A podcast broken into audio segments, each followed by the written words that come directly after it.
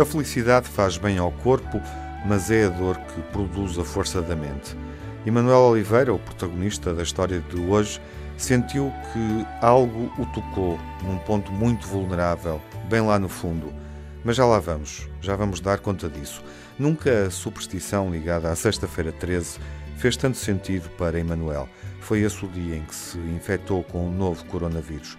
Nessa fatídica sexta-feira do passado mês de março, ele combinou ir tomar um café com uma amiga que trabalha no Hospital de Santa Maria da Feira.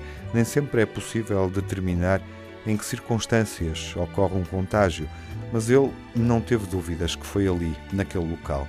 E Manuela adoeceu no dia seguinte, com dores de cabeça e dificuldades respiratórias. No Hospital de Santo António, no Porto, onde fez o teste, confirmaram o que ele já suspeitava: tinha contraído a Covid-19. Apesar de ter apenas 20 anos, a situação dele era preocupante porque o Emanuel sofre de asma. Perguntaram-lhe se queria ficar internado, mas ele escolheu ir para casa, em Esmoriz, onde vive com os pais. Por mais anos que passem, Emanuel jamais esquecerá os 25 dias que passou em quarentena, no quarto, isolado de tudo e de todos, impedido sequer de falar com os pais, com um horror que começou a misturar-se com medo. Foi preciso força para enfrentar a doença e vencê-la. Uma força que depois descobriu podia partilhar com os outros, uma espécie de efeito secundário do próprio tratamento. Emanuel estava longe de imaginar que viria a ser o primeiro infectado em Ovar, um conselho que acabou por ficar confinado numa cerca sanitária que durou um mês.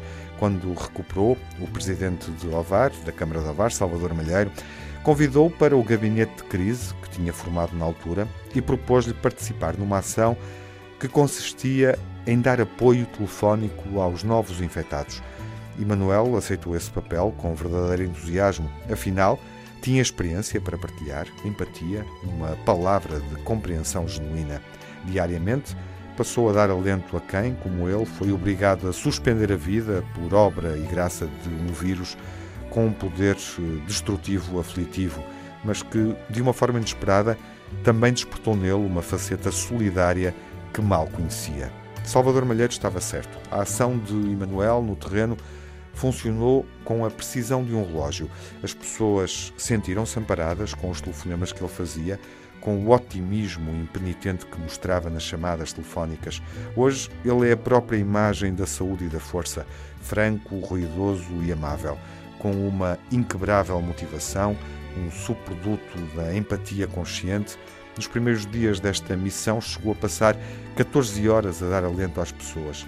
Elas contam-lhe a história que vivem ele comunica alguns casos à rede social e ao gabinete de psicologia. Já falou com mais de 200 pessoas e todas elas, do outro lado da linha, ouvem-no de um modo intenso, engolindo as palavras do Emanuel, como quem engole um remédio que cura a alma.